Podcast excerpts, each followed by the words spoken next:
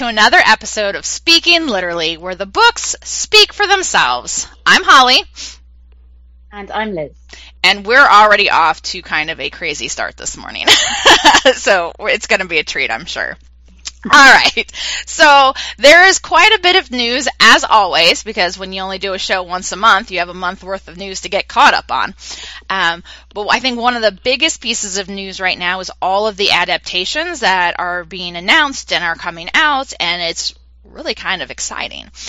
Um, so Liz, the first one we'll talk about is um, Heartstopper the graphic novel, the LGBTQ graphic novel that is being released um, on Netflix, and I believe it's being released like right now, Friday, this coming Friday, right? Yeah. So uh, from the when this drops, four days time. Ah, okay, so April 22nd it drops, and um, Heartstopper is, is, like I said, it's a graphic novel. There's four books in it. And Liz, you just kind of were the one who told me about this, in that with it being a graphic novel, that's that's cool. It's like a comic, but it's more of you described it as kind of like a newspaper comic strip because it's it's in black and white. Yeah, I mean it's interesting. I mean most um, graphic novels, especially these days, you see them. They're very kind of quite polished. They're color. Um, they're all split into separate cells. It's all very kind of. It's a lot more graphic, um, like graphic art art style. Mm-hmm. Whereas this one, they've gone for a very basic, yeah, as you said, like a comic strip and a newspaper. So they've just just gone black and white, quite basic um, sketching. But yeah, I mean, it does sound interesting, um, and I am looking forward to, to seeing this these series. I haven't actually read any of the books, but I'm looking forward to, to checking out the series next week. Yeah, me too. And you know, I've I've seen I've I've heard a lot about this in the last couple weeks. You know, leading up to the release of Heartstopper on Netflix, um, and I I know that it's um it's about two boys who they go to the same high school. They never really met each other, and then they just kind of come together. And um, so it's kind of like a good story, like good high school love story, and um, I think you know it's a prop it's a popular graphic novel, so I'm sure it's going to do really well. So I'm excited about that one coming out too. Yeah. And of course, we've had um, our first look at the film adaptation of Where the Crawdads Sing.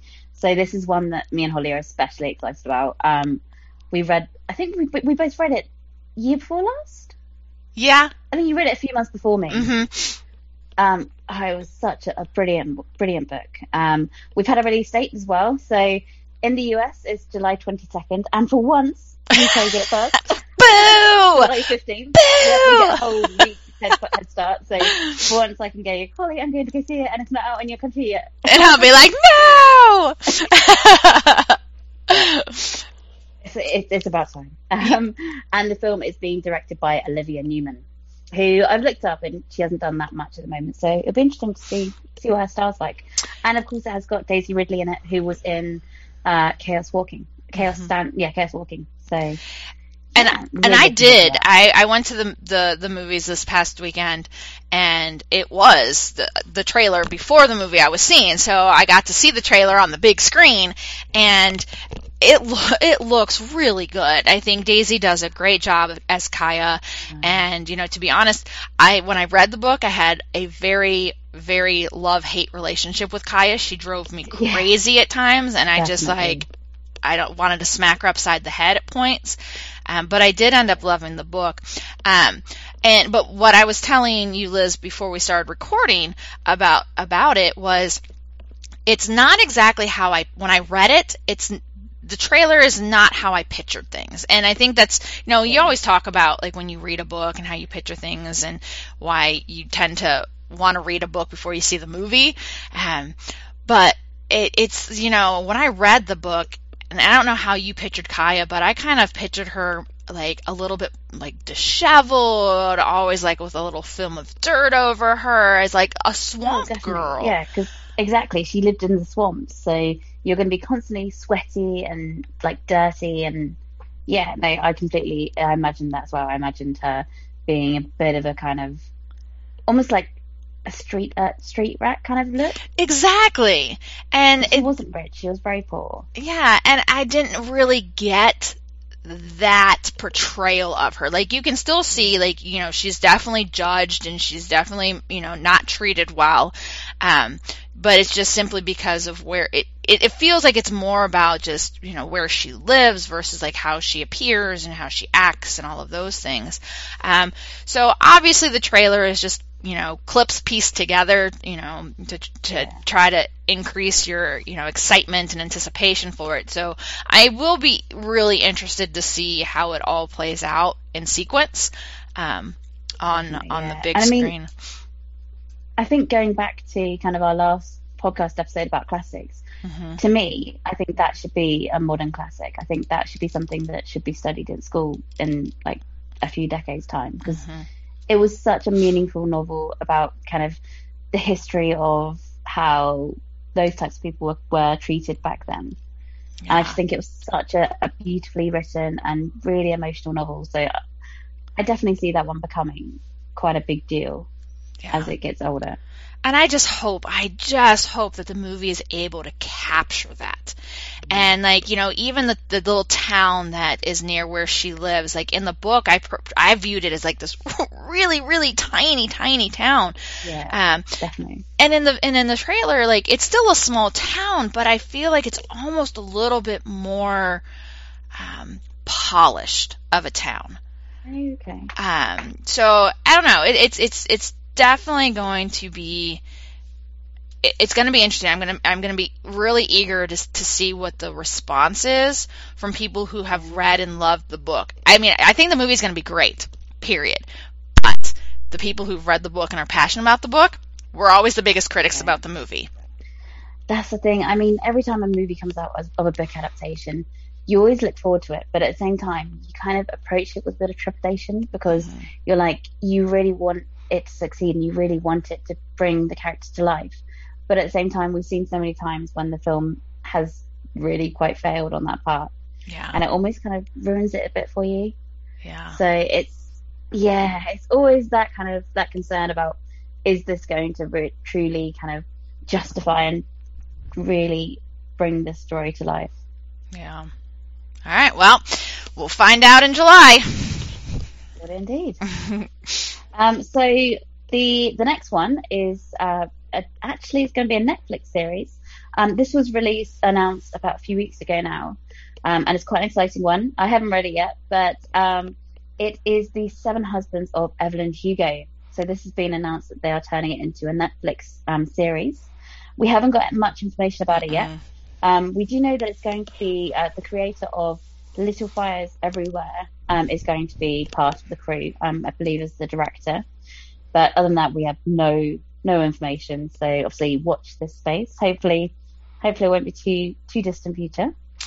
And this yeah, this was another great book. Like great, great, great book about like old Hollywood. And I mean, obviously it's completely fictitious, but I think there's always been like, you know, innuendos about what you know, what happens in the background in Hollywood, like in Hollywood, and what does it really take, and what do people really have to sacrifice of themselves to make it big in Hollywood, um, especially you know back, you know, in like earlier Hollywood, like old Hollywood, and so, Liz, you've got to read this book. Like, I I read it last. I read it last summer, and it was it was one of my favorite uh, favorite books of the summer for sure. Uh, it was just, it was really, it was just really, really good. So. And before we move on, can we just appreciate the fact that the we've had a massive film come out to cinema very recently in the shape of the new Fantastic Beast film. Yes. Um, which highly recommend. Oh my god, it was really. It, I saw it last night. Um, so obviously it's dropping on Monday. So I saw it on Friday. Um, and it was Mads Mikkelsen does a brilliant job of bringing Grindelwald to life because I know I bet there's loads of people out there concerned that it's not Johnny Depp anymore. Yeah. Um, but he is he's a really good actor. Have you seen him in any? Have you watched the TV series of Hannibal? I have not. It's really good, and he plays Hannibal, and he does such a good job. I'm just super so. excited. Like, you know, again, we're, we are recording this on Saturday morning and it, well, Saturday morning for me, Saturday afternoon, late or early evening for Liz. Um, and it drops on Monday. So Liz saw it Friday night. yesterday. I'm seeing it tomorrow on Sunday. Um, so, so here we are. I haven't yet seen it. I am so excited about seeing it. Um, It- yeah, it's really good. I did also, I did hear that um, Warner Brothers are waiting to see um, the reception of this one before they sign off on the next one. mm. So I think they're meant to have two more. Um, and it- it's definitely yeah they left it on a off cliff, on a cliffhanger. I'll say that they left it open for the next one. then there better be um, a next one. Oh my god. And also, it's always a pleasure seeing Jude Law. And Jude Law's Dumbledore is just oh, Oh, perfect casting. He just got it so perfect. Yeah, I'm so excited. I am so excited. And what I'm more excited about too is that my kids are so excited about watching it. Because, you know, Liz, I told you earlier, like, my kids grew up with Harry Potter. And we're going to talk about Harry Yeah. Potter a little bit later, so I'm not going to talk too much about it right now. But, um, so with Harry Potter, when, when they were like younger before they hit 10, I, over the course of about three years, it's how long it took us, we read, I read out loud all seven Harry Potter books to them as like our nighttime, bedtime story. And, um, so they have been completely invested in the Harry Potter world. We've read the books, we've seen all the movies, they've seen all the Fantastic Beast movies.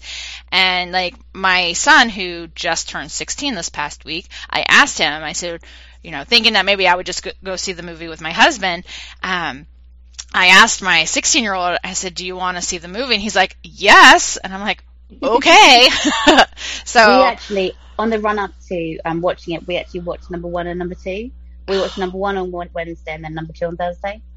that's actually a really good idea because I feel like I don't, I remember mm, the first one really, really Yeah. well, but I feel like I only remember certain scenes from the, like the second one. There we go. You've got your your event, your plan for tonight then. I have to take my kid to a soccer game tonight. He wants to go watch a professional soccer game as a birthday present. So Ah. maybe I'll just pull it up on my phone and watch it while he. Watch it on your phone. He'll be like, "Mom, they just scored." I'm like, "Yay! Okay, leave me alone. I'm watching a movie." I'm too busy watching Jude Law. That's right. if you tell me Jude Law's going to come and play soccer, I'll pay attention. Otherwise, I'm going to watch him as Yeah, Dumbledore. of course. Exactly. Uh, but yeah, Seven Husbands of Evelyn Hugo is going to be great.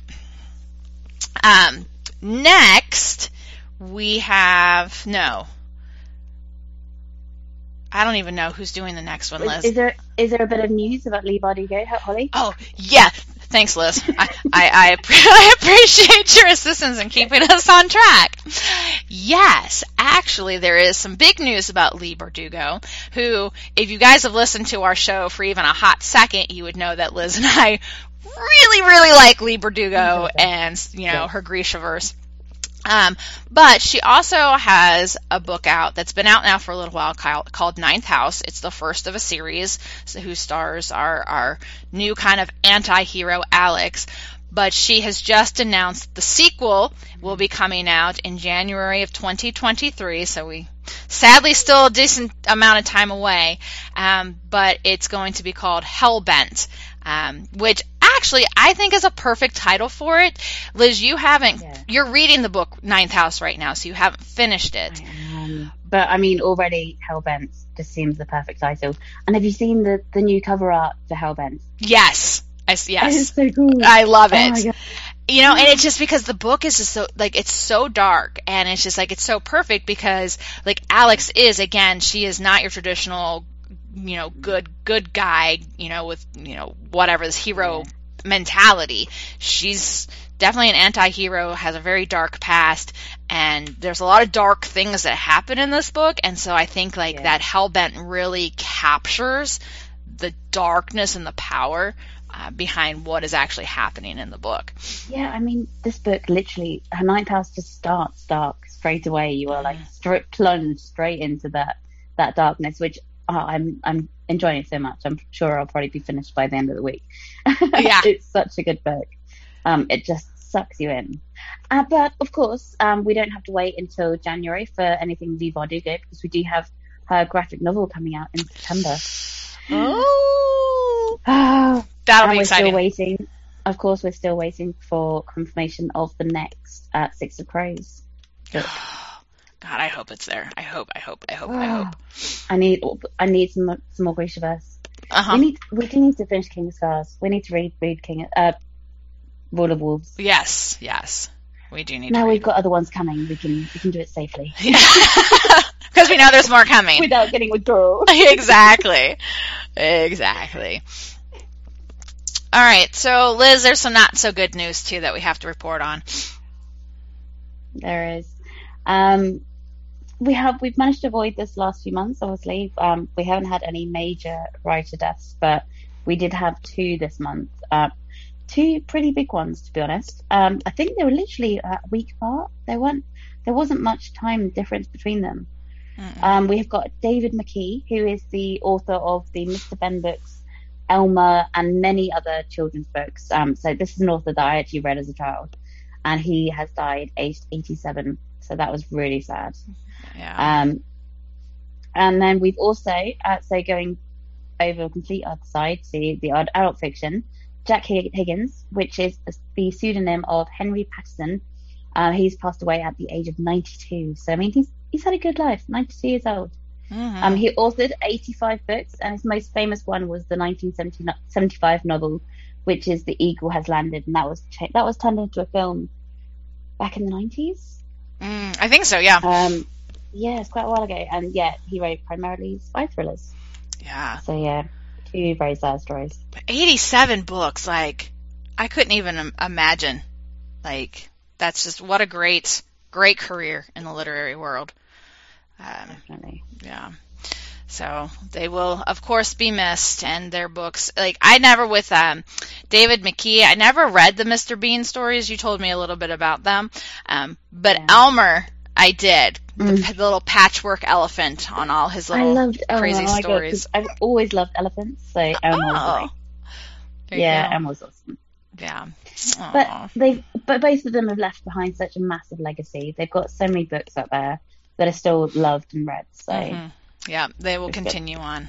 Yep.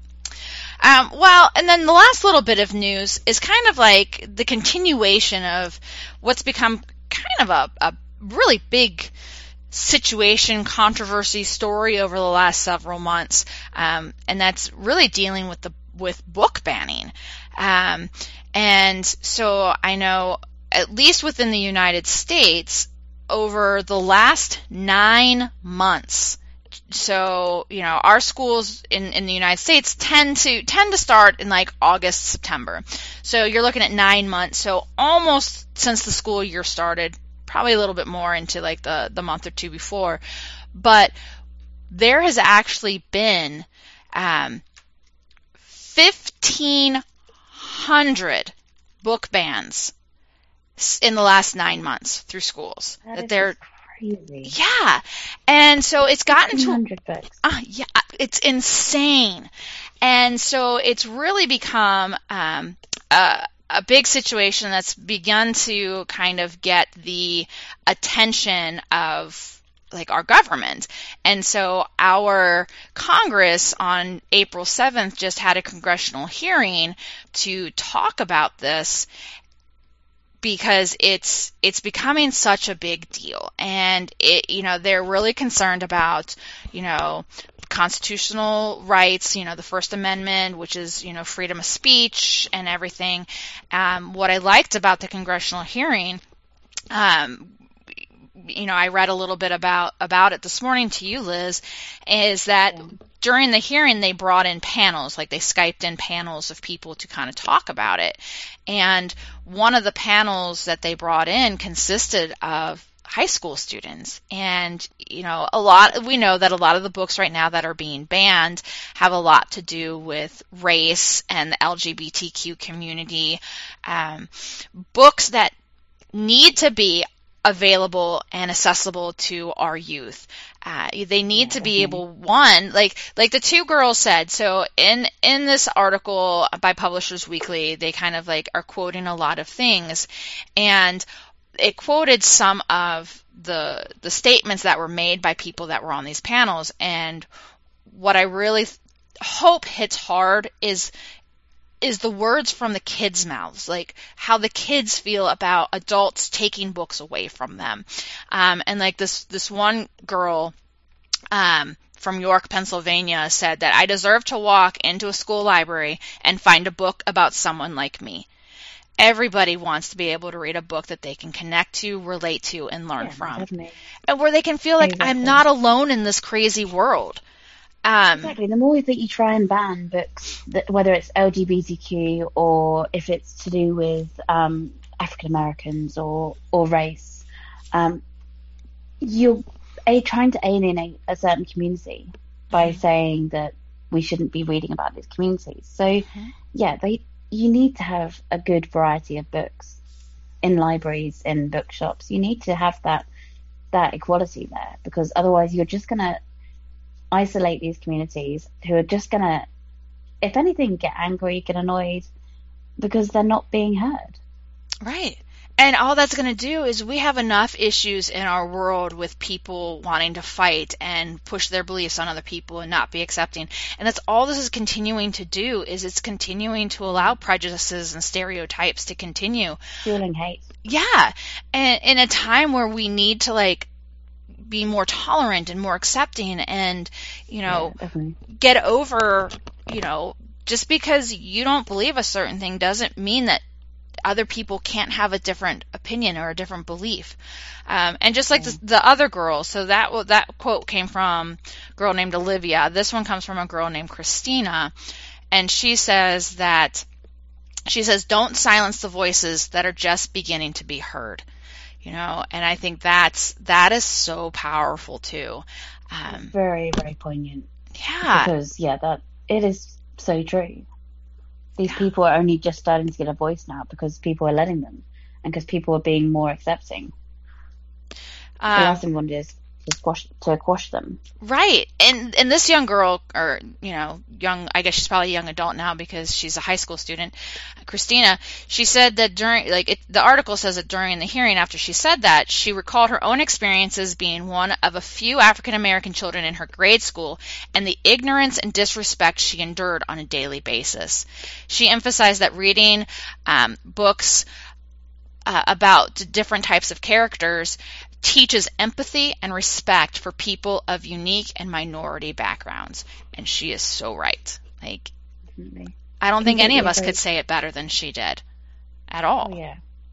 Um, so it's just, it, it's, it's crazy that this is still becoming, it, not that it's still a thing, it's, it's always been a thing, but that it's become such a big thing because people are so Yeah. scared of, of L, of really, pri- I think, yes, there's still the racism because this article talks about, they go on and talk about, um, you know, Ruby Bridges and, you know, and, and, you know, she has an autobiography out that, you know, in the United States, a lot of our students read that in like third or fourth grade, like when they're younger.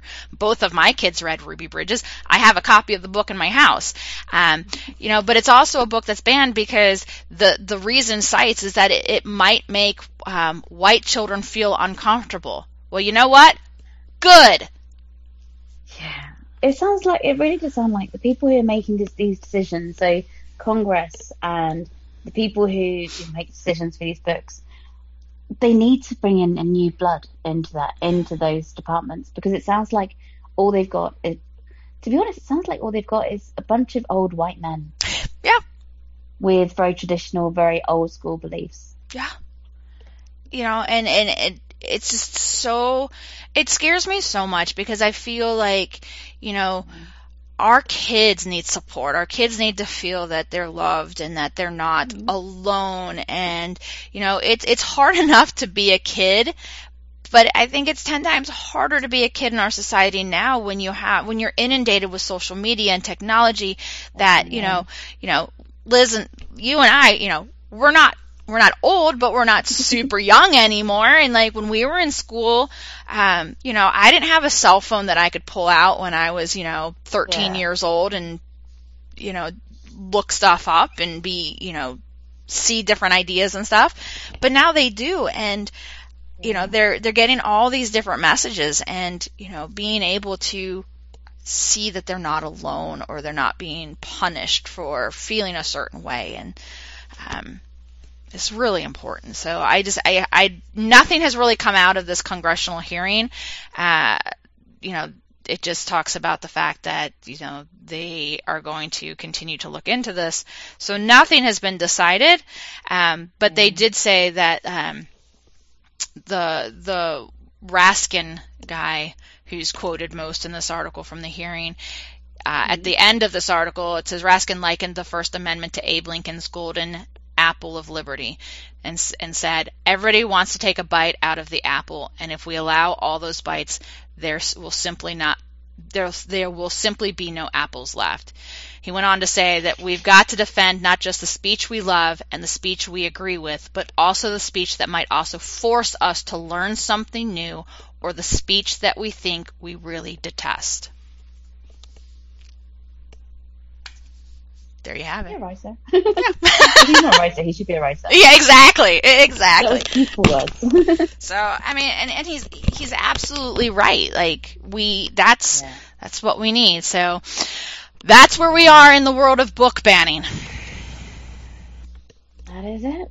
Yep. And that's the end of our, our, little news segment. Of course, we do have the usual uh, New York Times bestsellers list.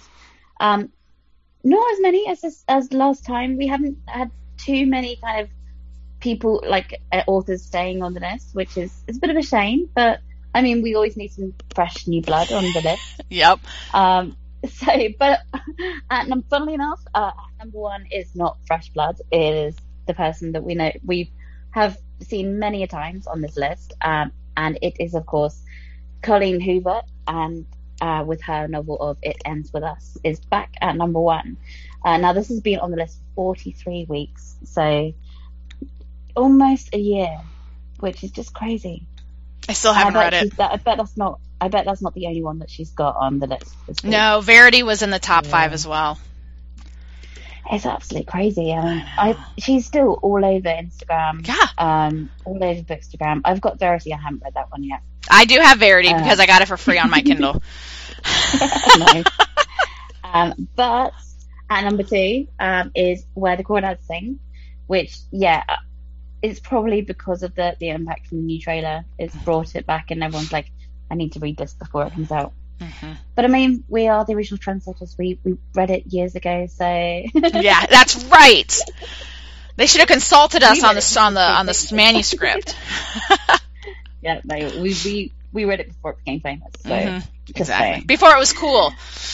Exactly. Yep. um, so the only new book this week uh, to enter into top five is Sea of Tranquility by Emily St. John Mandel. Um, that went in at number three, and she is the author of Station 11, um, mm-hmm. which is like a post-apocalyptic. I've actually I started watching the TV series for Station 11. It's very strange because I haven't read the book. Have you read it? I haven't read the book, but the book is on my list. Yeah, I mean, it starts off like this really interesting, dark, post-apocalyptic world. Um, the first episode, and then suddenly you get a troupe of traveling entertainers. All so, right. I mean, yeah, it's it's very different. I was I was kind of hoping it was going to stay at the dark post-apocalyptic because we need another one like that. Mm-hmm. But yeah, um, and in the young adult hardbacks, uh, one of Us is Lying, which I have actually finally got around to reading. About uh, time. Uh, is, sitting, is sitting at number two this week. Um, probably because of the fact that obviously we did have the TV uh, series just come out a few weeks ago now. Um, that has been that has been on the list for 219 weeks.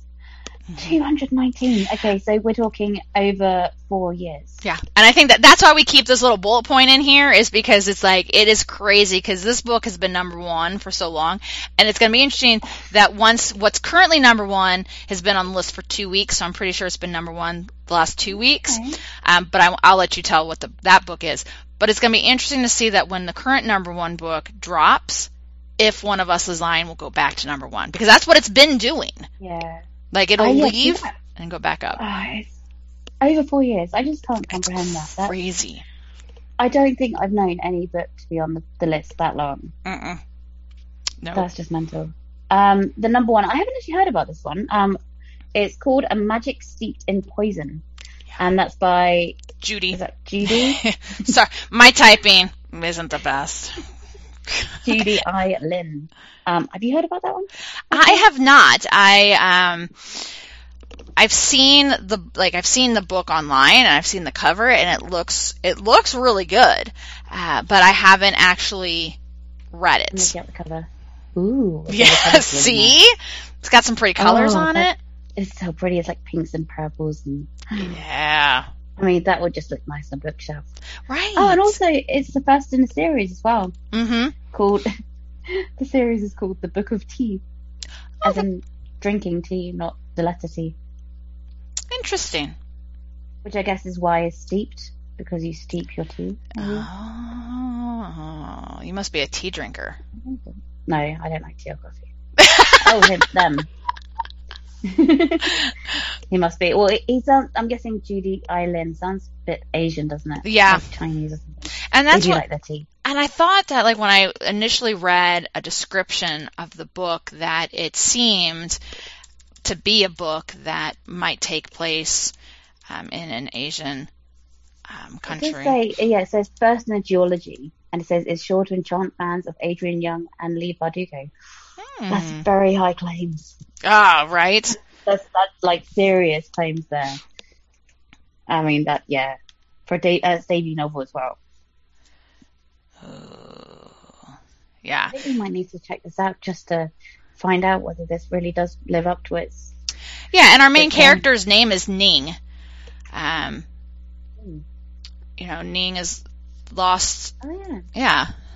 Uh, oh, when Ning hears of a competition to find the kingdom's greatest um, Shinog Shin, Shi, which are masters of the ancient and magical art of tea making, she travels, Okay. yeah, to the imperial city to compete. So you got like kind of a Hunger Games kind of uh, competition, magical competition.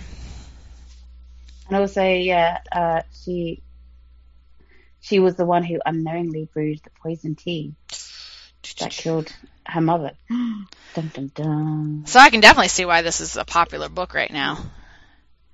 So, well, yeah, well, that's where we stand with our New York bestsellers and our news. So we're going to take a quick break and then we're going to jump back in with what we've been reading.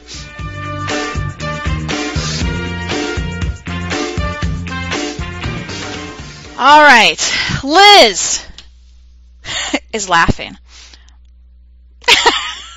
Uh, we did. Uh, I was doing a little dig like during the break, and so was Holly. It's just funny. Yes, well, you know, we got to entertain imagine- ourselves. I always like imagine little kind of um, elevator music on our break. I- I'll have our producer put elevator music in this week instead of a commercial. That's fantastic. All right, Liz. So if I can find some elevator music, I'll I'll put it in the background as you tell us about what you've been reading. Okay, so um, we'll talk about obviously our buddy read that we've been doing this month in a bit. Um, but I think one of the biggest reads for me this month that really kind of was a fantastic read, and I'm, it's sort of one that I wish I could read for the first time over and over is the um, Love Hypothesis. Now, everyone's probably seen it all over Instagram. It was such a massive success for since it's come out, really. Um, and yeah, I finally got around to reading it, and it was such a good read. Oh my god, it's it's a rom com, so it's just like a really nice, easy, light-hearted read. But one of the kind of main differences is that it is based obviously in a very sciencey environment. So it's based um, on a a university campus, and the main character is a postgraduate who's currently studying for her PhD in science. Um, and uh, also it's about the the staff who work there. So it's really interesting because it's not only a really good read, but it's also such a great influence for encouraging women into STEM sub subjects because you've got this main sort of this strong main female character who's very much into science, um, very ambitious, and it's I just feel like it's going to be such a kind of a big important book. And I mean, we've already seen another one very similar, which I really want to get. Um, came out I think last week called Lessons in Chemistry. I think it's called. I've been seeing that one out a lot. Oh, I saw it in my Waterstones yesterday, and I nearly got it. It sounds really interesting because that one very similar. It's set in a, sci- a like female and a science background, but this one is actually set in the 60s. So it's basically about her working in an all male lab. interesting. So that's yeah, that sounds really good. Um, but yeah, I Love Hyp- Hypothesis, I could not recommend more. It was really well written, character development was really well, really good. Perfect pacing. Like I think I read it in literally two days. I couldn't put it down. Um, it was just the right kind of length of chapters. But again, the same as some authors do, they often left chapters on a cliffhanger, so you just had to keep on reading. Mm-hmm. And I think I finished it one day at like one o'clock in the morning. Oh goodness. yeah, no, but it, it's yeah, absolutely fantastic read. Really good setting. Um, I like the fact it was set because I mean you don't get many. You can get you, we get a lot of books set in like universities and colleges, hmm but the whole studying for a PhD, you never really get that area of education. Yeah. So it's nice because you have the dynamics of the staff and the te- and the students are kind of different because the students are now quite a bit older than the other students, um, and it's just really interesting, kind of nice little in- insight into that area. Um, I mean, I've never done a PhD, so um, not that clever, but yeah, it was it was really fascinating and just I loved the fact that it was away from your kind of standard rom coms where they're set on beaches or Mhm. set in cosmopolitan cities.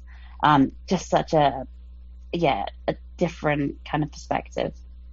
So I would definitely recommend it. I just recently, maybe within the last month, bought it. So I haven't read it yet, but I have it, and I really do want to read it. And I think what what drew me to it the most was the fact that it is this STEM concept. Yeah. Um, you know, these, you know, it's just a, it's just a different type of of rom com because because like you said, you get so used to the rom coms like when people are on vacation and at the beach and you know in small towns and everything's so cozy and it's snowing um so I really am, am intrigued and looking forward to reading something that mm, you know to me seems a little bit more elevated um, when it comes to the rom com.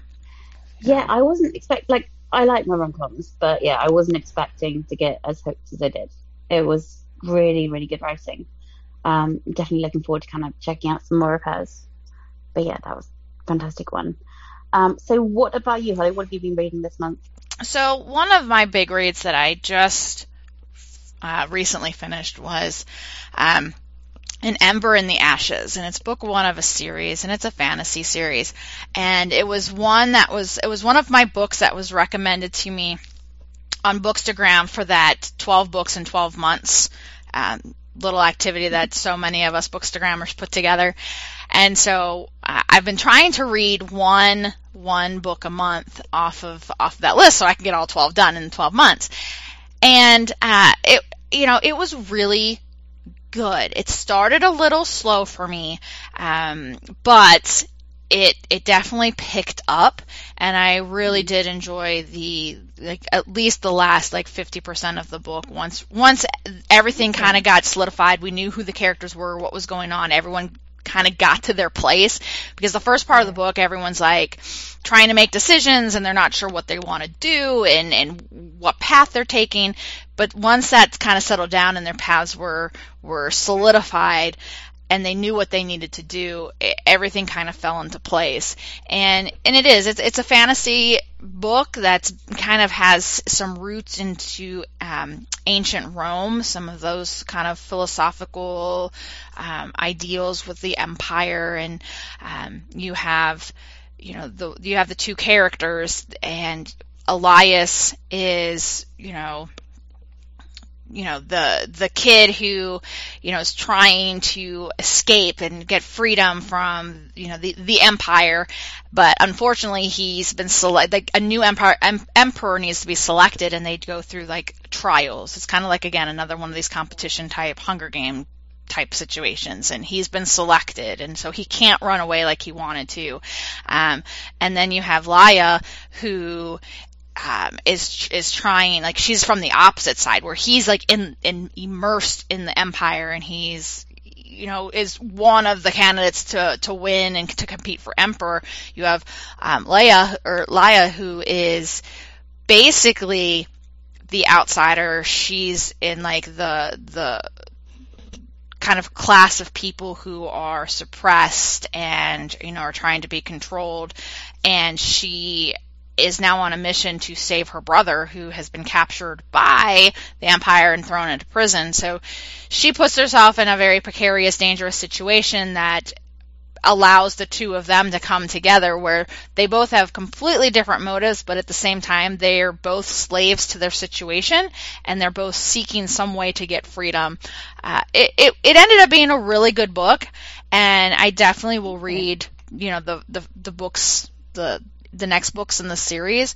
Um, but it wasn't like, you know, earth shattering good. Like, I've got to go right into next book but I, I did I did like some of the the intricacies and, and the details and the depth of which some of these circumstances happened and you know and how how the book ended um, because it's like you know you're rooting for Elias in the trials and at the same time you're just like yeah. you know what's it could go any way uh, he if he doesn't get empire emperor this could happen if he does this could happen he could die he could you know whatever um, but it was it was really it was really good. It just but it was another one of those books where the female character, you know how I feel about A Court of Thorns and Roses.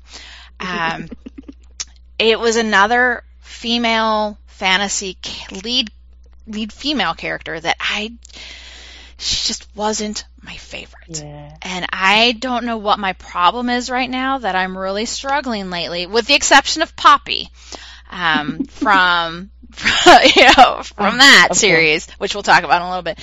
But I'm really struggling with some of the main characters and some of the more recent fantasy yeah. books I've read. I don't, I don't understand why I'm being so harsh on them, but but I am. so, but that was one of my big reads this month. Besides our buddy read, which we both just finished in the last within the last two days. Yep. No, so that was Blood and Honey uh, by Shelby Mahurin. Mm-hmm. Um, we did the first series, first uh, book, which was Dove, uh, Serpent and Dove, mm-hmm. uh, back in wasn't that October? Yeah, it was sometime in I the fall. Because we, we, did that for our standalone versus series mm-hmm. um, episode, which ended up being a massive episode. Liz, all of our episodes become massive episodes. I'm pretty sure that was one of our record breaking ones. Yeah. um, but yeah, so we just spread Blood and Honey, and it the whole level of darkness I felt it took like complete other level of darkness in this one. Um, it starts off straight off straight from the ending of of Serpent Dove, and I think one of the biggest developments is the character arc of Lou, mm-hmm. because she turns into such a a force to be reckoned with. She turns into something pretty terrifying. She does, and it's uh, you know, and again, here I am with female characters. I loved her in the first book, but yeah, I was there I were yeah, there's moments in this one she does she does turn into something and is evolving into something that's very scary. And she doesn't realize it's happening and certain things are, are impacting it and other times she's fine.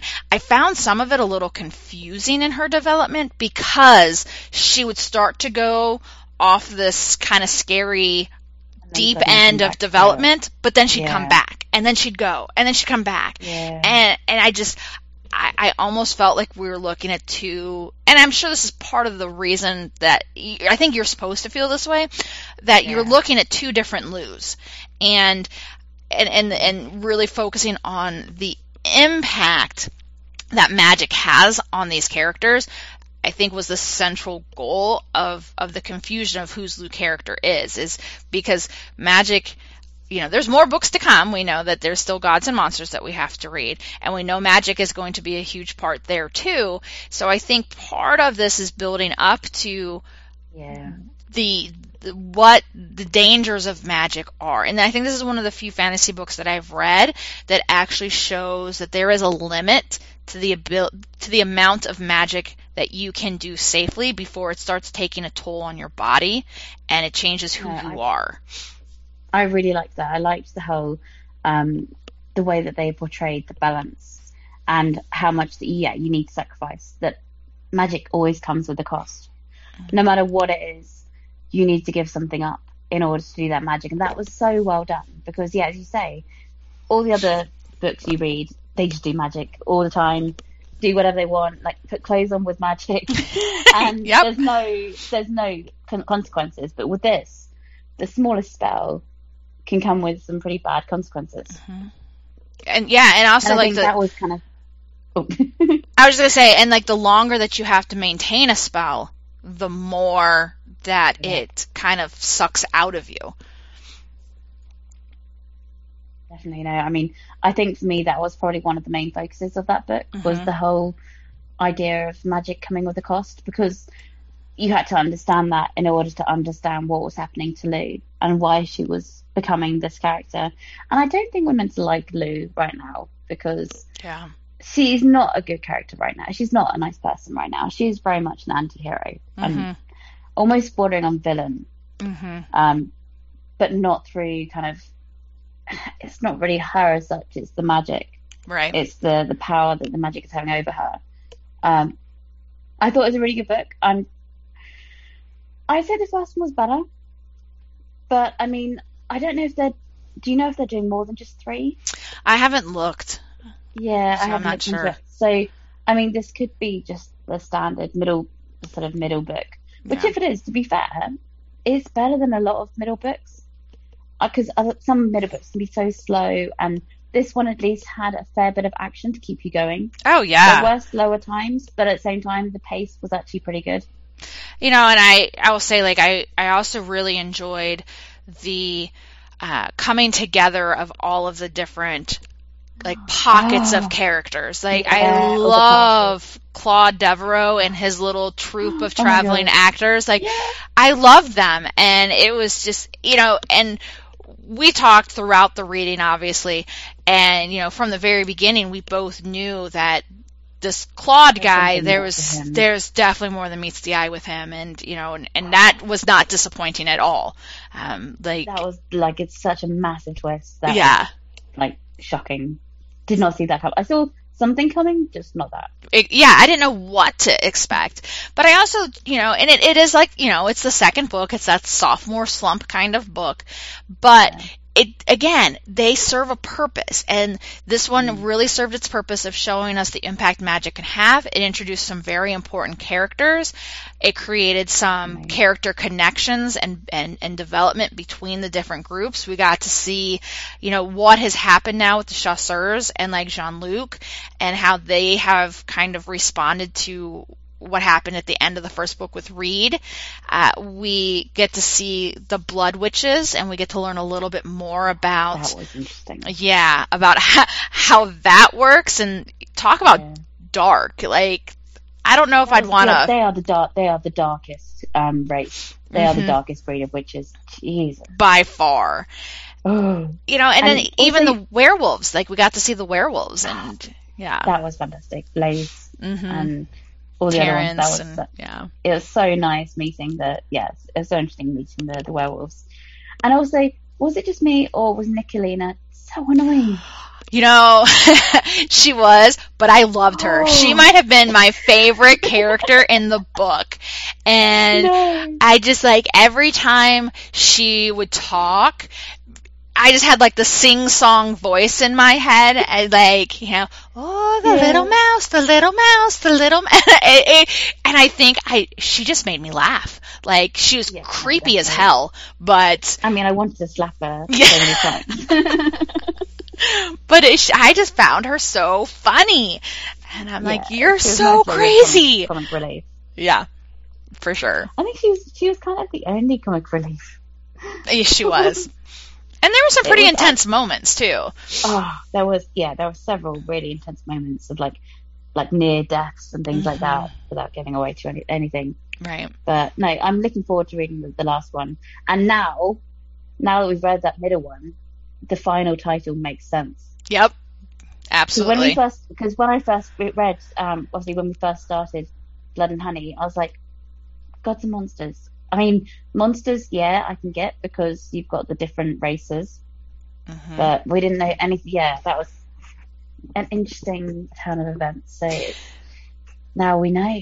and it's the same Or thing with like, part of it. yeah, well, the, well, the title of Blood and Honey, it's just like, where do they get the blood and honey? But then once you read the book, it makes total sense Yeah. because of what they use. You know, they use honey for something, and you know the all the blood. I mean, there's a lot of blood in the book. I mean, Oh you can't God. deny that. So much Um, blood. So much blood. But I loved the But ending. yeah. The ending, the cliff, the cliffhanger of an ending. Um, you know, and I it's funny. it, Be- But oh, at go the ahead. same time, I was frustrated by it. What frustrated you? Just because of the fact that obviously I can't really go into anything, Right. but it I I did really enjoy it. I think it was the cliffhanger that was frust- like it leaves you as a reader frustrated Mhm. because people didn't get their comeuppance kind of thing. Yeah. I agree. You know, and there Yeah, is some there is something tragic that happens and it's very very sad. Um, and uh, we're still recovering from that. And you know, yeah, the cliffhanger is just like oh, like really cuz cuz you don't really see something happen. You see the immediate like literally the 5 seconds after it happens and then the book ends. And so it, it you know what what I was telling you Liz before we started recording when we were talking about this is the one character who would really probably be able to identify what was happening is 100% distracted right now mm-hmm. at the end and I think that that's perfectly everything kind of perfectly worked mm-hmm. out to put everyone in this situation that they're finding themselves in now because again the one person who would probably be able to identify what's hap- what had happened and to be able to do something about it doesn't it is like completely like in in their own little world right now Yeah, because definitely. of other things that happened But yeah, no, it was like yeah, it did end up very abruptly. I was expecting another few chapters, and I was like, oh, that's just ended. What the hell? yeah yeah It was yeah, it's a big shock ending, and I think the next one is going to go straight into the action. I mean, Yeah. there's not much else it can be, so it's going to be really interesting reading the next one. Um, and of course, we didn't really talk about it last month because we weren't hadn't. I don't think we started it yet.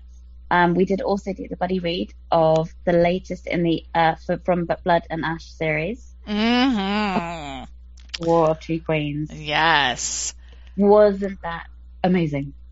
it, it was really really really good really good so good. still not my favorite. It was, you know, but, ah, but oh, like again at the end, I'm like, what is going on? I. We're introduced to so many different people, so many different creatures. Like there's there was so much that happened in that book that I was just like there there were moments I was completely lost. Um, Now, oh, now I can't decide whether I like Reaver or Kieran more. Reaver is so awesome. Oh my god. yeah, yeah. is just, oh, he's a very interesting character. it's really funny putting Um, them together because Reaver makes Kieran look like a whiny little teenager, and Reaver comes across as this like, you know, really elevated, you know, sophisticated person. Um, you know, but it's no, just it's, definitely. It's, yeah. It's, and oh my god, did they turn Steam up from like 8 to bloody 10, didn't they? They did, you know, and it, and Um, it's it, and I would say that would be the only thing that I would say kind of took a little bit away from the book. Like I'm all for steam and like you know sexy and sex and whatever, but there does come a point where I'm like, oh my god, I get it. Can we like move on? Like get to a point where you're just like, we shut the bedroom door, and then the new chapter starts and we're moving on. Like No, they did very much go into the very graphic detail in pretty much every single scene. And I think we had about six or seven occurrences. It was a fair amount. yeah. Um, but yeah, I mean, as I say, yeah, I do love a bit of steam. hmm I did put my re- review that I felt that it almost had a bit too much, and Yeah. maybe I don't want to say too much because, uh, I mean, Steam is good, and she she writes it really well without making it too crude. Right. Absolutely. Although she did become a bit more crude in this one. Yeah, and I would say like you know, and I, if you've read the book, you're gonna know what scene I'm talking about. So Liz, you'll know the scene I'm talking about. But the one scene closer to the end of the book, You, you see, you know exactly what scene I'm talking about. The one that we all saw coming for the last three books. Uh, yeah, I, I, you know that that whole scene just, I, I, oh, I didn't, I don't know. I just don't know how I feel about it because it's just like I feel like it changed everything after that. Like, eh, like their interact, like interactions between characters after that scene changed a little bit. I think if anything, it probably potentially isolates those characters more from the group because they've become closer. Yeah. I mean, it was it was well written. We yeah, we all saw this coming. Let's Yeah. Like I said at the beginning of this book when we when we started reading, I was like, "Do you reckon this is going to happen?" Yeah. And then you knew, and like they were building to it, and they talked about it, and then Yeah, like, it's it's just like, It's yeah, and you kind of knew what was going to happen when that hap- when that scene happened, Yeah. but I, I, I guess I, I, you know, did we really need as much detail in that scene? Um, you know, again, I'm all for steam and and things, but like, you know, oh, that was okay. You know, all right. Lucky hubby. yeah. That's all I can say. Yeah, exactly. Um, all right, Liz, what are some books that are coming out? Okay, so we've got a few coming out um, this coming month. We've got um, Book Lovers by Emily Henry. Now, this is um, she currently she previously wrote one that Holly read last year called "You Me You and Me on Vacation." Was it called? Uh, peop- the people we meet on vacation.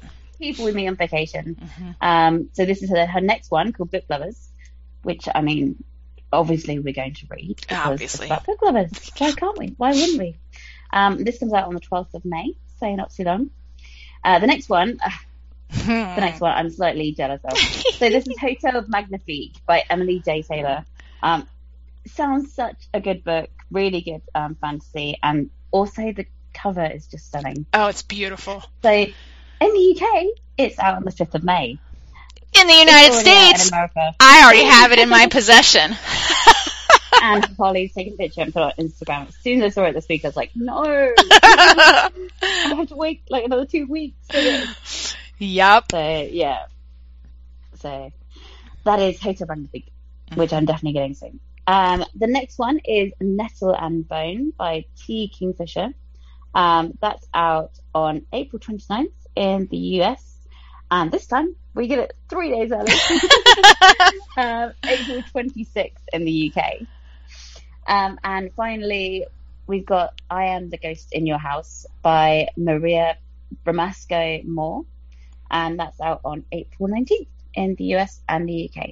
Yeah, some good books coming out. I think April has been such a good month for new releases. Like there's so Yeah, I mean, many. I'd say March and April. March, because March, obviously, we had Jennifer uh, Armentrout's news book. We've had um, we've had quite a few kind of good titles coming out. Yeah. So I'm- I'm, looking yeah. forward to seeing what the rest of the year brings. I know. I'm so excited. Like there's just been so many good books, so many, so many, um, which is good and bad because I already have a never-ending t- to be read list that I don't think I'm ever going to get through in my life. Uh, but No one ever gets through their TBR list. It's fine. yeah, exactly. You just you just keep adding, you know. Exactly. Exactly. Just- if authors keep bringing out new books, we can't help it. I know. It's yeah. Oh well. It just gives us something to continue to talk about and look forward to. All right. Well, we're going to take our last break of the show and then we're going to get back and we're going to dive into our fantastical fantasies conversation. Um, because again, if you've listened to us for even a, a, a second, you know that we are huge fantasy readers. So we're going to kind of jump into the fantasy world and we'll be right back.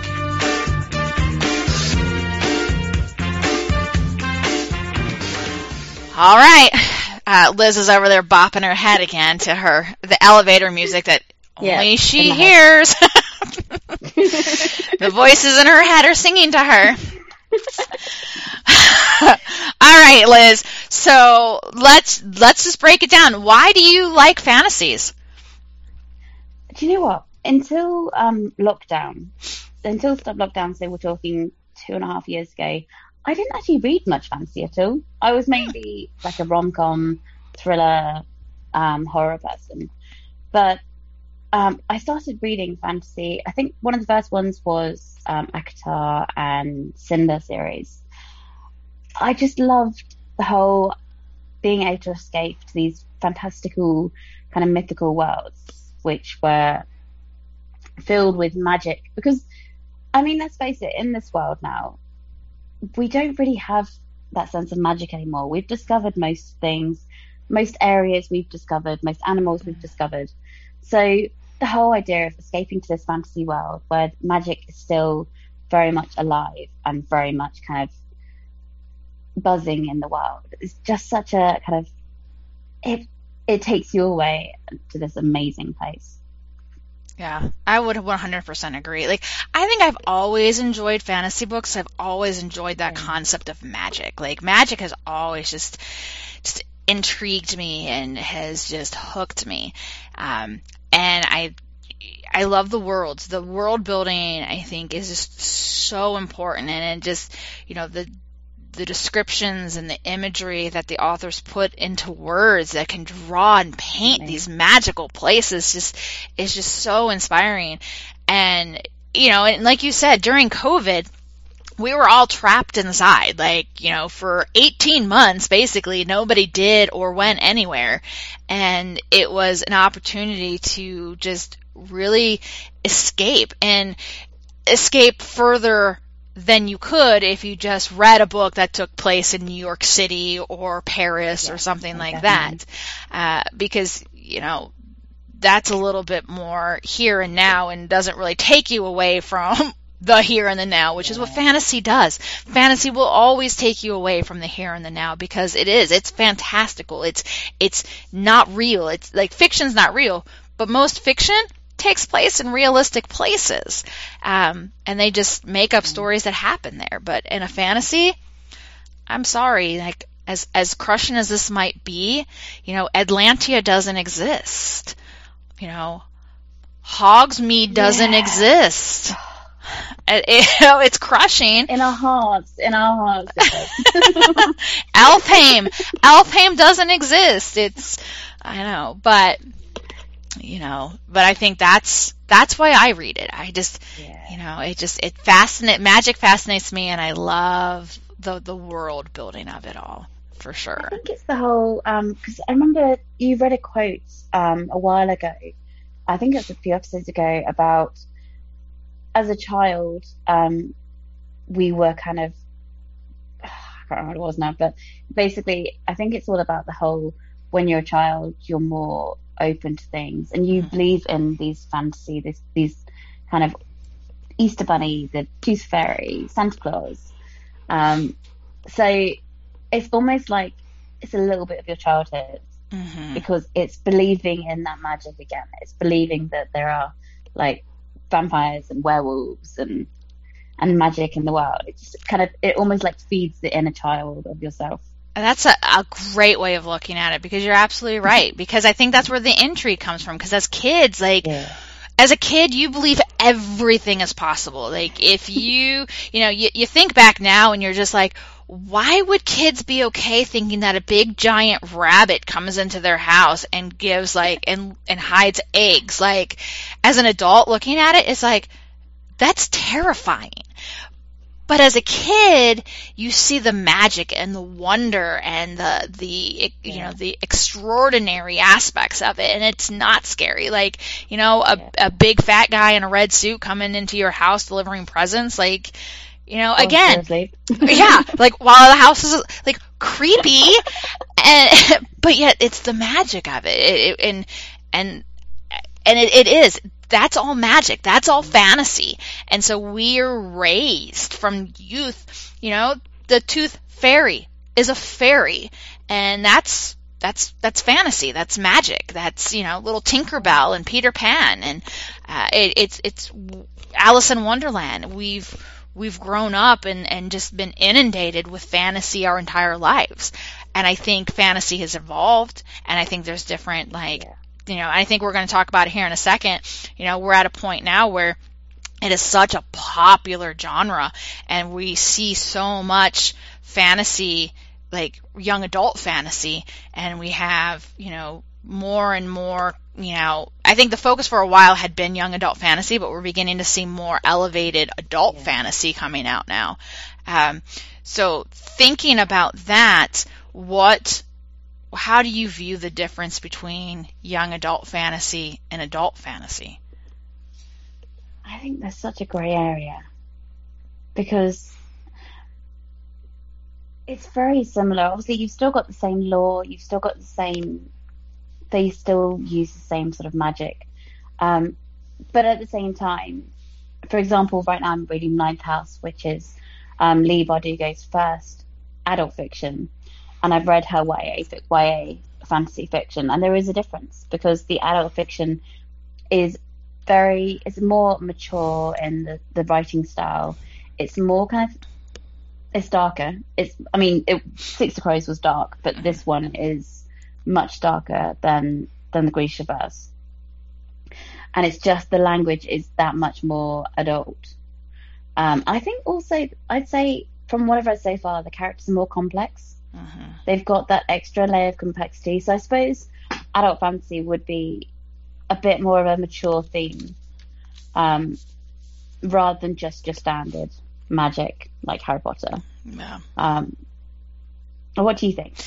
I agree. I definitely think that in adult fantasy, we do see those characters that are much more complex. They have uh, more sophistic, not necessarily sophisticated, but but deeper backgrounds, um, more more life history that comes with them, more baggage that kind of comes with them than we do darker background. Yeah, very much, yeah, because you know adults have a wisdom that comes with life experience that we're able to kind of grasp. Even some more of like that scarier stuff. Because I think about Ninth House and I think about some of the things and uh, the. Uh, uh, the tradi- I don't want to call it tradition, but their process that they, their I don't even know the word I'm looking for. Their ceremony that they do that's pretty, you know, dark and gruesome. Um, oh. Yeah, so you know you, you see things like that I, and I, I think adult fantasy almost borders a little bit more on the scary and the creepy than the young yeah. adult side does i think the young adult size side it does leave a little bit more of the background the baggage of the characters out and focuses more on the here and the now. But at the same time what's interesting is you know, there's there's a whole pocket of fantasy right now that I think lands in both, uh, and I think why that's happening is because you look at books like From Blood and Ash and you know Court of Thorns and Roses. You you look at those two series, which are uber popular series right now, and they would. they would, I mean, for the most part, I think they would be considered young adult.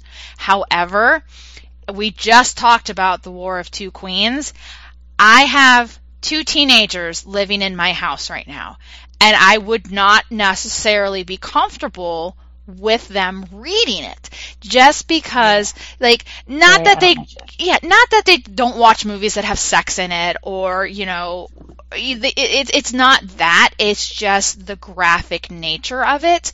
I think you know and, and, mm-hmm. who's to say, like, if, you know, if I had talks with them and I think, you know, that's a parenting decision because when I was a teacher in a classroom before I moved out of the classroom, I taught, um, 15, 16 year olds was the grade that I kind of taught. That was the age range of them.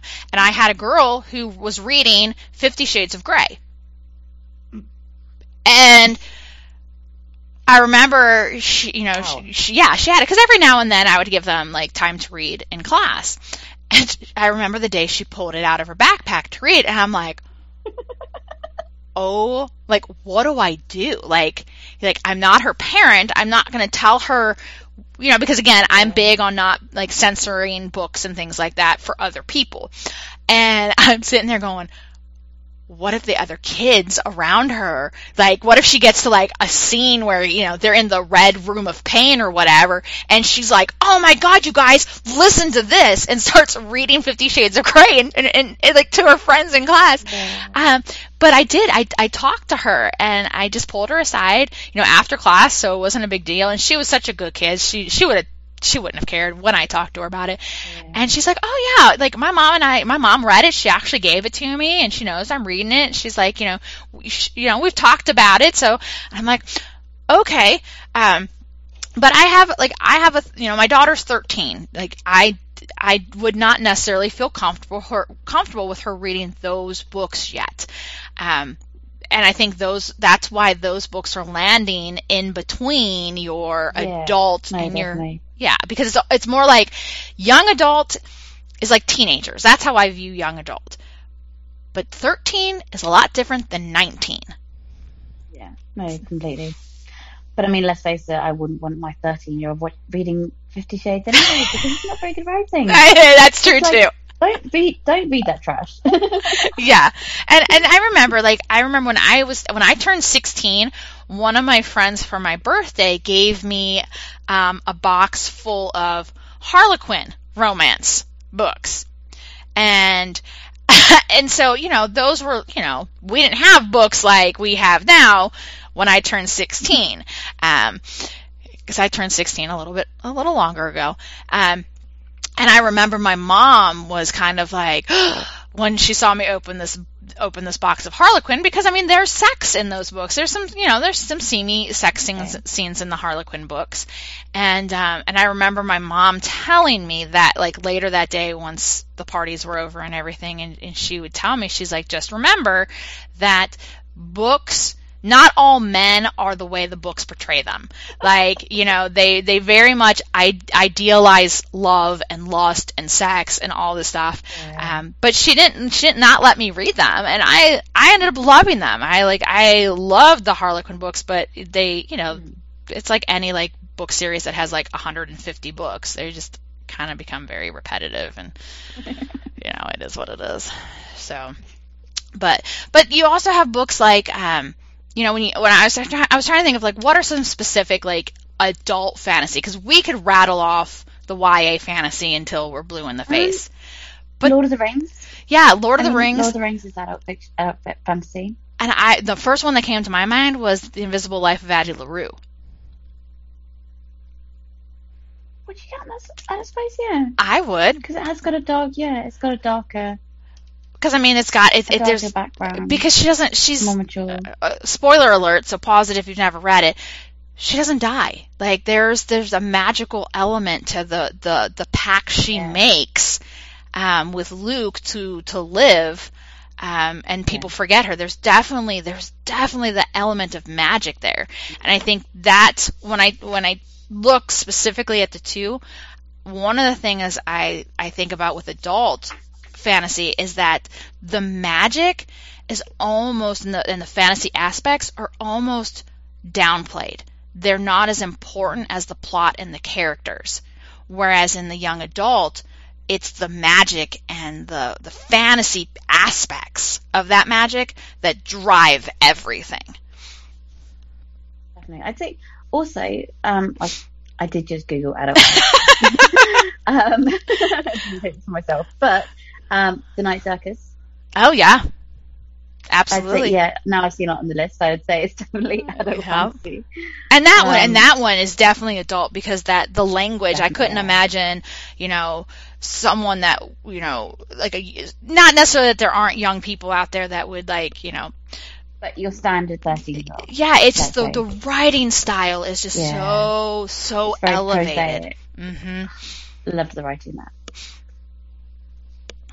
Um, but yeah, no, I mean they've got things like uh, they've got Circe, um, which I haven't read yet. Mm, I haven't read it either. Uh, they've got A Discovery of Witches, which was really good. I haven't read the fourth one, but that was very very well written. Pir- Piranesi.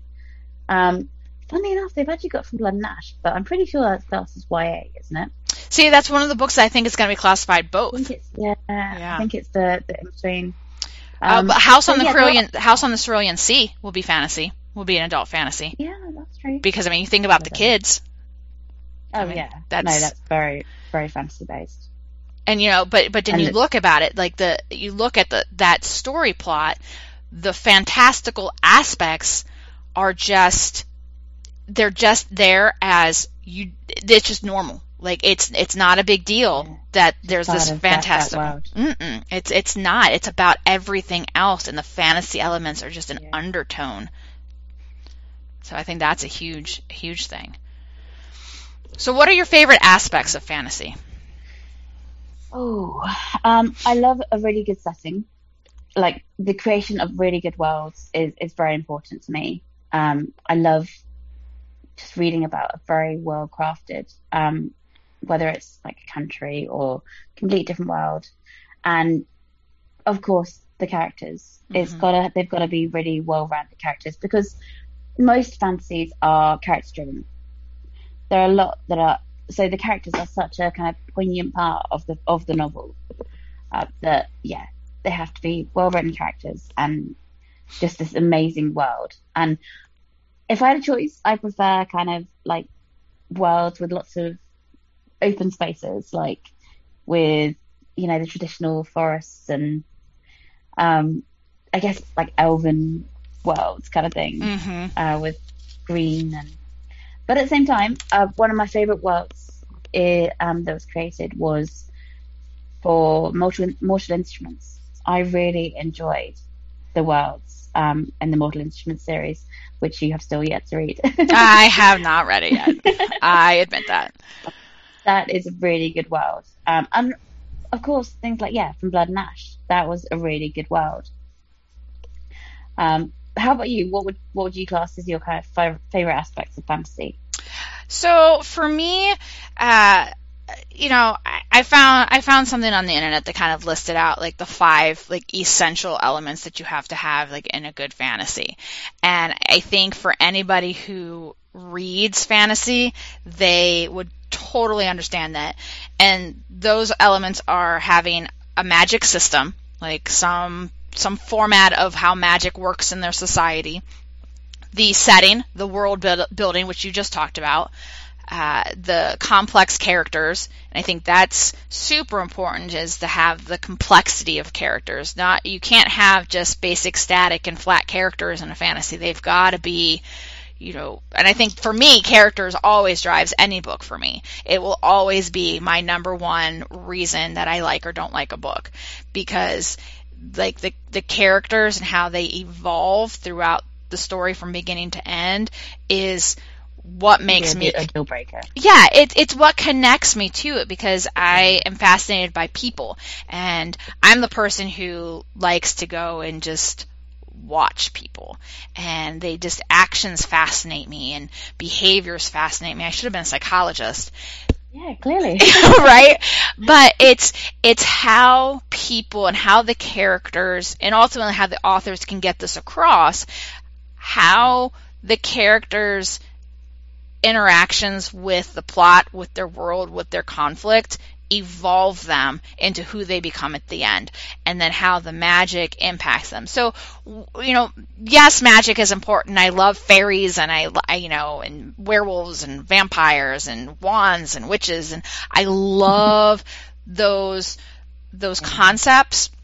But it's like, you know, fantasy isn't always about magic. It's like the house on the Cerulean Sea. It's about certain talents. It's about certain, Exactly. you know, creatures and, and, you know, those kinds of things. But, uh, so the magic system, set the world building characters, conflict, and then a governmental, like a hierarchy of a government. Because when you think about the fantasies that we've talked about, there is there is that government, whether Yeah. it's a king or some type of, of governing body that is over Yeah, you've got to have some kind of monarchy, not monarchy system, but some kind of order hmm to keep the peace and to kind of stop the world going into complete chaos. you know, and, and you're right. And in a lot of these worlds that are created, they're created with kings and queens. And so Yeah. I don't know why fantasy lends themselves to we need a king or a queen versus some other type of political uh, structure. But that tends to be what we see a lot are kings and queens. But for me, it's just. Be- no, go ahead. I was just going to say maybe it's because to try and avoid it becoming too political. Because if you were to do something like a government or a pre- president, I think it might become a bit too political. Whereas the king and the queen, it's a more of a kind of a regal status. So perhaps it's um, it's to do with the whole with that they don't want to make turn it into like a different different genre. Right. That's true. Um, yeah. I just hang on. My computer just uh, keep talking, Liz. My computer just messed up. okay. Um, but yeah, we were uh, obviously I've had I've been looking at the same article that Holly was reading, and it's interesting because one of the points about the, the magic system, um, if you think about it, not every fantasy has that magic system, but what they mean by that is that some magical element. So it doesn't have to be physical magic like Harry Potter. Um, for example, in Game of Thrones, we don't have spells or wizards, but what we have is we have prophecies and we have dragons. So we still have that magical element. Um, and it's really interesting how on this article they have kind of they've referenced a lot of mainstream fantasy um, mm-hmm. books and how each point can be applied to um, to these novels. Exactly, uh, and, and, and it's in it's also i think there's also so much you know gray area in there when it comes to fantasy because yeah. you think about how many books now that you know you tend to read where you're like well, this is like multiple genres. Like there's elements of so many different genres. So how do you feel about mixing genres? Like and and and what would be your favorite combo genre to mix with a fantasy Oh, wow, that's a a big question. I do like I like hybrids. Um, I mean, like for example, uh, I don't think you've read it yet. T.J. Klune's most recent book, uh, which is called Under the Whispering Door. I haven't read it yet. I'd say that's it was really good, but I'd say it was more like a paranormal fantasy. Okay. Um, so that was really interesting. I mean, I personally I really like supernatural elements mm-hmm. in fantasy. So I really like because I love the lore of like vampires, of werewolves, and I love when the, the authors actually stick to that lore. Um, and you can tell that they've really done their, their research. Like for example, um, Anne Rice and Interview with Vampire. Mm. That would be fantasy, but at the same time, it's it's supernatural horror. Yeah. So I think yeah, if I had if I had to choose, and a hybrid. It would probably be supernatural horror and fantasy. Mm. And I, I, I, love that combo. And I think, like you said, I think it's it's one that kind of lends itself to to a blend. It, it's just like fantasy and romance. Like I haven't read a fantasy yeah. book yet that has not had some element of romance in it. Now I'm not talking like yeah, like I mean, but there and there are even some rom coms out there that are fantasy. Um, like the a book I read, uh, I it wasn't that long ago. It was a NetGalley book, but it was you know a letter to three witches, and it was a very light-hearted, you know, kind of like rom com kind of book, but there were witches. Yeah. And and the and the one popular book I saw, um, the Ex Hex. I haven't read it yet, but I remember oh, that was a super popular book in the fall, yeah. and that was like a rom com kind of book about a witch. So I think yeah. we see that's much more mainstreamed of a combo. For me, I. I have, and you're beginning to get there. I've kind of talked you into some books, um, but the whole sci-fi aspect, like I am liking some of the more modern sci-fi, like not I'm not sci-fi like Star Trek, Star Wars, but I I do like like some of those the, the sci-fi books now that are taking place like in space or on another planet like the Illuminae files. I like I love that series. Um, Project Hail Mary like the Andy Weir books. So I I would really really like to see that. And it would be hard, I, I, think it would be difficult because of the world building, because fantasy is so focused on the world building, and sci fi yeah. is very specific in some of their elements. But I think it would be really kind of cool to see some type of sci fi witch. Um, or wizard, and and you know, space wizards. yeah, like why can't we have space wizards? So wizards in space. but I don't know.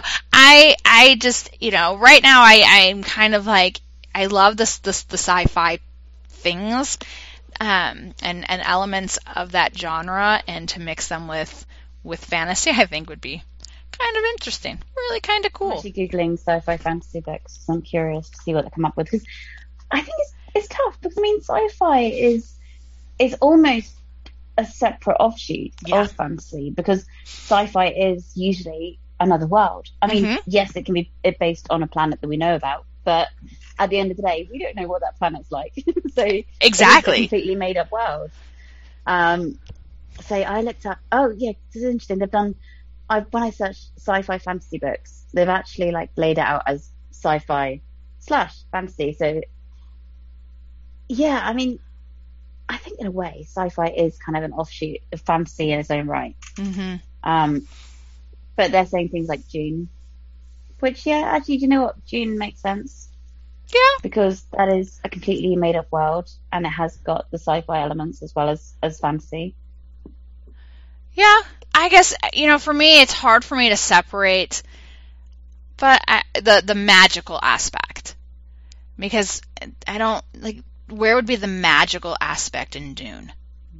You've got the sandworms; they're pretty like magical. Oh, well, that's true. Okay, so the the the creatures, yeah. You Interesting. have prophecies, don't forget.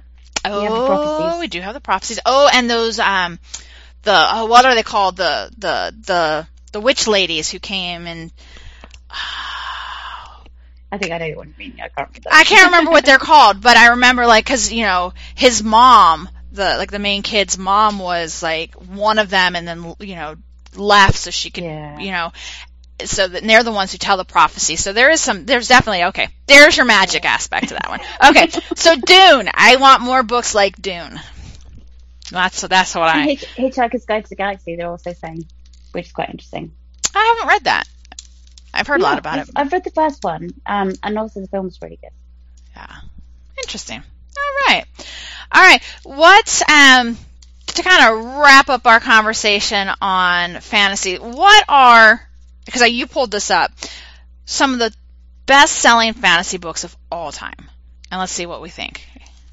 Yeah, so I mean, look, we all know what the, the best-selling fantasy book of all time is. It's it is quite an obvious one because it is the biggest fantasy um, book series, and we all grew up with it, and it was a massive part of all of our childhoods.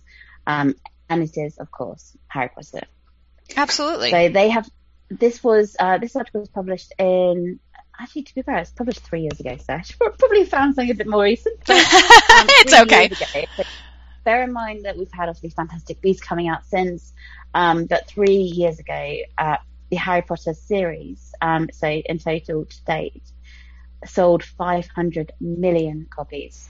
And see, for everybody who doesn't like J.K. Rowling, that's fine. You cannot like a person for what they say and what they believe. But at the end of the day, you cannot deny that these books have had a massive, massive impact on our society. Our global society has been changed when it comes to literature because of these books. Oh, yeah, I mean, they started off. I think, if anything, this series really started off a lot of people's love of fantasy, and it 100%. started off. It started off all of the other fantasy novels we've had. Like, would we have had Hunger Games without it? Would would we have had Divergent without it? These all came out after this amazing world was created. Um, and obviously, we're still being able to enjoy it through Harry Potter Studios, through Fantastic Beasts, through the Cursed Child show, which I really want to see. still haven't seen yet. Um, but yeah, it's still going strong, and it first came out what? Well, it came out late late nineties. First came out Mhm. I think. hmm So we're talking like wow, like twenty four years ago. I feel so old. Yeah, well, that's why the Harry Potter reunion show came out was to kind of ah. honor the Oh yeah, twenty five years. Yeah. yeah the 25 years since the first one came out. Oh, that's so sad. Yeah, Um, but number two, um, which is surprising, this is a massive jump. So we go from um, a series selling 500 million copy, copies to 150 million. So we've had a massive jump there of 350 million less. So again, How can somebody say that those books, you know, I'm not going to talk about those books. I'm sorry. You have no choice. Like, you cannot deny that these books exist and have the influence they have on people. And like you said, I 100% agree with you, Liz. I think it's because of the success of Harry Potter that we have all of the, the new fantasy series that we have. And it, it created and it, you know, it really did ignite the evolution of our modern fantasy. Definitely, it definitely it started a trend again because think about it, for Harry Potter, we didn't have that many fantasy fictions, did we? Mm-mm. We had Alice in Wonderland, which was released what 40s or 50s, like very like a long time ago. Mm-hmm. Uh, you would have the odd one, the odd author, but you didn't have the influx that we're seeing in the last 20 years. Right. Um, but the number two um, for the best selling is Lord of the Rings, which again isn't surprising. It's No, not at all. much- It's by so many so many people, and yeah, only 150 million copies. Bear in mind, Lord of the Rings was released about what 40 years before Harry Potter. Mm-hmm. So the fact that Harry Potter has managed to sell 500 million copies, and then Lord of the Rings 150, it's just. Granted, it is like three books more than the than the trilogy of Lord of the Rings, four books more. Um, Right. But yeah, it's it's amazing. And number three, again, um, another J.R.R. Tolkien, Tolkien, 142 million, and that's The Hobbit. Which, Which, again also to show. it doesn't that fall in? But doesn't that fall into like Lord of the Rings? Isn't it in that same universe? I mean, it's in the same universe, but I think it's, if anything, it's making a point because the Lord of the Rings trilogy made 150 million copies, sold 150 million copies. The Hobbit, as in one book, sold 142 million. so we're talking one book made all of that, which that's really impressive. And to be fair, like I'm pretty sure don't they study in schools these days? Yep, we do- like I don't know so much anymore, but there's a lot of schools who do incorporate that as part of their curriculum. which Mhm. surprising. I mean, it, it was really quite a big deal in its day and still is. Um, but yeah, that was very impressive. It was also, um, I'm just reading here, it also was one of the highest grossing film series of all time, pulling in a, a number I can't even read. I think one one billion, twenty one million, one hundred three thousand five hundred sixty eight dollars in worldwide gross. Yes, you read that correctly. One One billion. one bill over a billion dollars. That's crazy. So so Hobbit was number three. So I'm just gonna number four was The Little Prince, and number five was The Chronicles of Narnia, which I think we also all grew up with. But can we talk about what came in at number six? You Please. read it. You know you used to read it. I did. I've read all of them. I haven't. Well, I read the. I read the the three. No, the four. It was a four book series, I think. So yeah, I did. I admit I read the four. I have not read the most recent one. Um, haven't yet. but if you haven't figured it out by how we're talking, number six is the Twilight series. Mm, With over a hundred million copies sold. Like, that's insane. But here's the difference. Where you just talked about, you know, over a billion dollars brought in worldwide for The Hobbit, Twilight has only grossed 125 million worldwide. Still a whole heck of a lot of money. That's the the writers. Oh no, that's her. That's her personal fortune. That's even worse. Her personal fortune is 125 million dollars. I that's pretty. Somebody's worth 125 million. I know. Why can't I have that personal worth?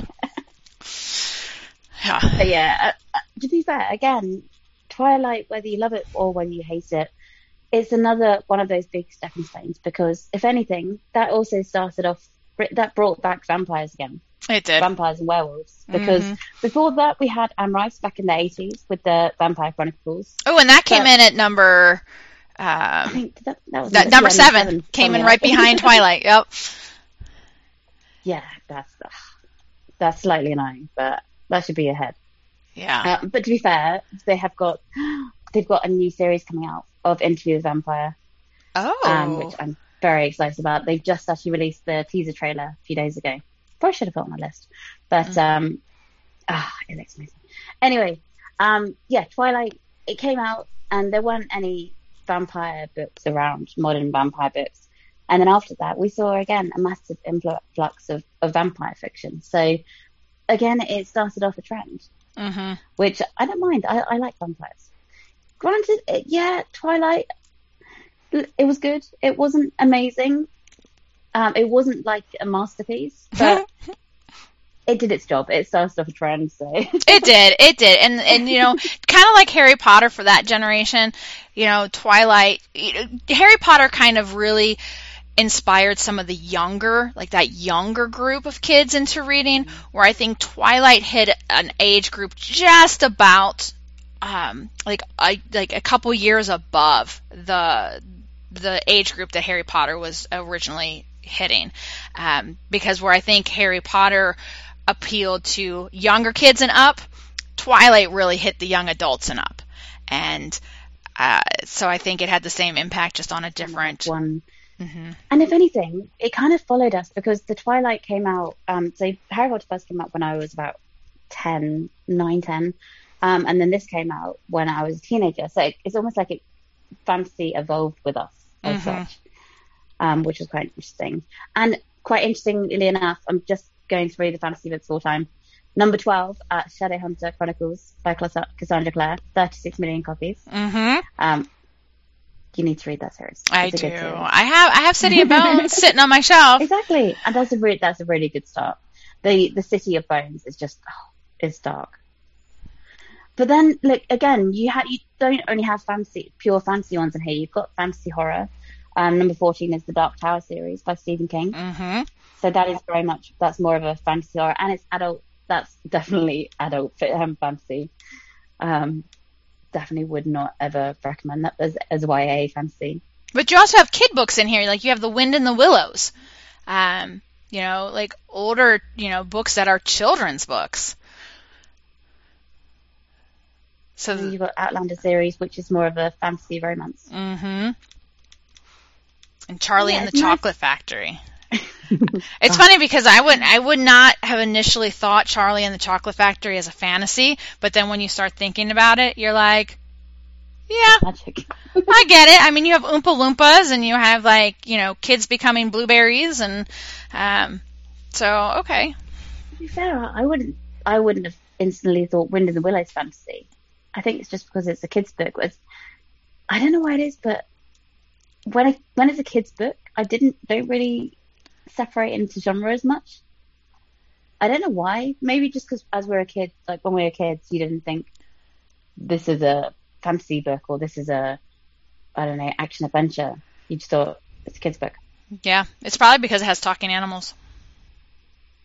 I mean, I think magical. Yeah, I think sometimes we, we, we say things are fantasy when it's just stuff that doesn't exist. Like there's not talking animals. So if a book has a talking animal, it's put into uh, the category of fantasy. I mean, you No, have, exactly. yeah, like, because I mean, you have things like Watership Down as a fantasy. You have Alice in Wonderland. Um, there's so many, you know, The Golden Compass. There's so many books, kids' books that are fantasy, Yeah. and you just, as a kid, because you already live in a fantastic world in your head, you don't really realize, you know, the difference of it. So. Um, so that's obviously the ones that, that the figures say are the best fantasy books of all time. But let's go on to what we think are the best fantasy reads um, out of what we've read. So, Holly, what are should we say top? Should we say five? oh, sure, Five yes, our favorites. yes, our top five. Not in order. I can't. I can't do order. yeah, I don't have time to put them in order. Um, okay. Okay. So what's your five? So my five, obviously Harry Potter, 100% Harry Potter. Um, then I would put in, uh, oh gosh, um, I would do, I would probably put in like the Grishaverse. Can I just lump all Grishaverse together? I'm doing that. Don't worry. Yeah. Okay, perfect. then you I, can do series in lumps to make it easier. yes, perfect. I would do um, From Blood and Ash, See, this isn't fair. I see you over there. You're like writing your list out, and I'm doing this off the top of my head. Uh, so that's three. Uh, I would say I would have to put the House on the Cerulean Sea. I know it's a standalone book, but oh my Mine god, exactly the same as yours almost. I love it. And then I would say just because I haven't had really a lot of time to think this through and I'm just looking at my bookshelf to see what's jumping out at me, I would go with um, Holly Black's Cruel Prince. Which one? The Cruel, Oh, The Cruel Prince. Prince. Yeah. Just that one, yeah. Well, that series. God damn it. I was hoping you weren't going to say that because then that's literally that's that's my stuff. um, yeah, that is actually my exact list. See, there you go. That that's why we do this because we, we just talked earlier about reading each other's minds. As soon as you said, like, when you got to the fourth one, I was like, okay, as long as he doesn't say folk in the air, folk of the air series, I'm good. That's like, that, that's my last one. I was like, yes, W House of Sea, Harry Potter, yes, obviously, from Blood and Ash. Um, Grishaverse, yeah, it has to be. I mean, I think I'd probably say more Leigh Bardugo. Yes. Yeah, Leigh Bardugo. I agree. Um, and yeah, Folk in the Air. I need to read. The only one I haven't read is Folk in the Air. I've read the trilogy, but I haven't read the um, other novel, uh, Why the King Hates Stories or something. Oh, I haven't read that one either. I've got it, but I haven't read it yet. Yeah, I haven't read it. It's that. like a little novella. mm-hmm. Yep. yeah, so that was. Uh, yeah, so that was exactly the same. Well, there you go. Well, okay, so it's time for our either or. So let's see if we match up on our either or.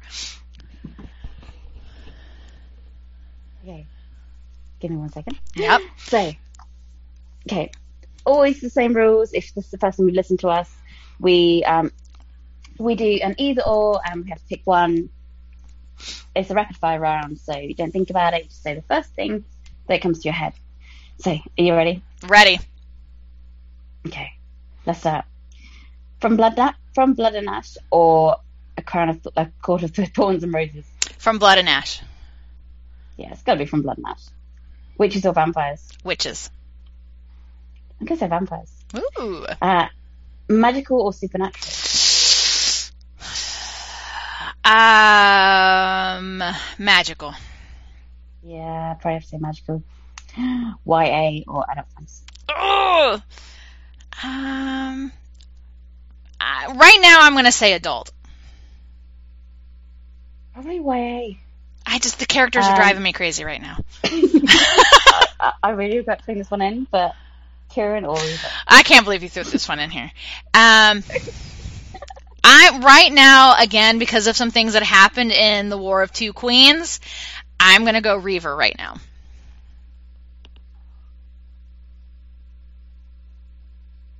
I'm gonna get Kieran. Okay, Um, Reese or Cass? Cass, Cass, definitely. Poppy or Luke? Poppy, Yeah, Poppy. Fae or natural magic? Fae. Fae's are awesome. Yeah, Uh, Alice in Wonderland or Chronicles of Narnia? Alice in Wonderland. Yeah, definitely. It's got to be Alice in Wonderland. Um, Lord of the Rings or Game of Thrones? Haven't read or well, I've watched the movies of Lord of the Rings, but never read any of the books of either series. So I'm gonna probably have to go with Lord of the Rings. See, I've read the first one of Lord of the Rings. I want to reread them because the first one I read when I was 13 and I really struggled Mm, because of it being an adult one. It's very slow, but um, I'm starting to get a, more of a appreciation for long-winded fantasy now. so to do Lord of the Rings. I have read a lot of Game of Thrones books though, and they are very well well written, very complex. Like I know you like the multiple narratives like me, hmm but we're talking there's about 10 narrative strands per book at least. Wow, So you have to keep on like flicking backwards and forwards to try and understand who is who. that's a little intimidating. It's amazing, like it's an amazing fantasy world. It's really well crafted. And there's like certain scenes which just break you. wow. Well, there you have it. That is our either Yeah. or segment, fantasy edition. Um, so as we begin to wrap up this episode, Liz, where can we find you on social media?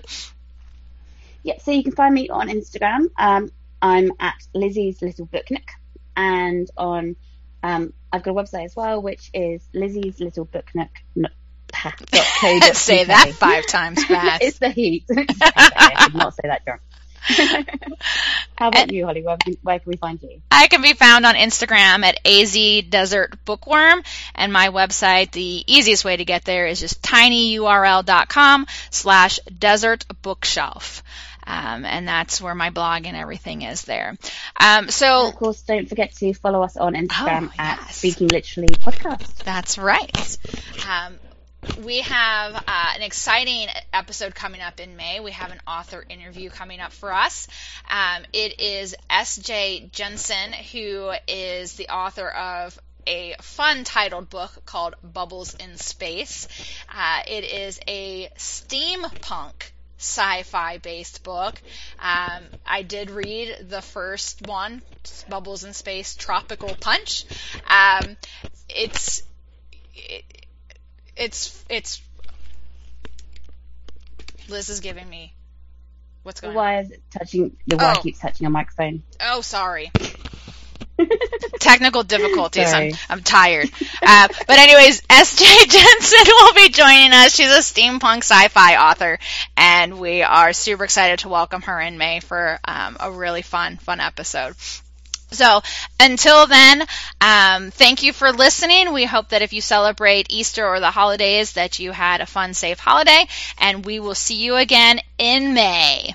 Bye, everyone.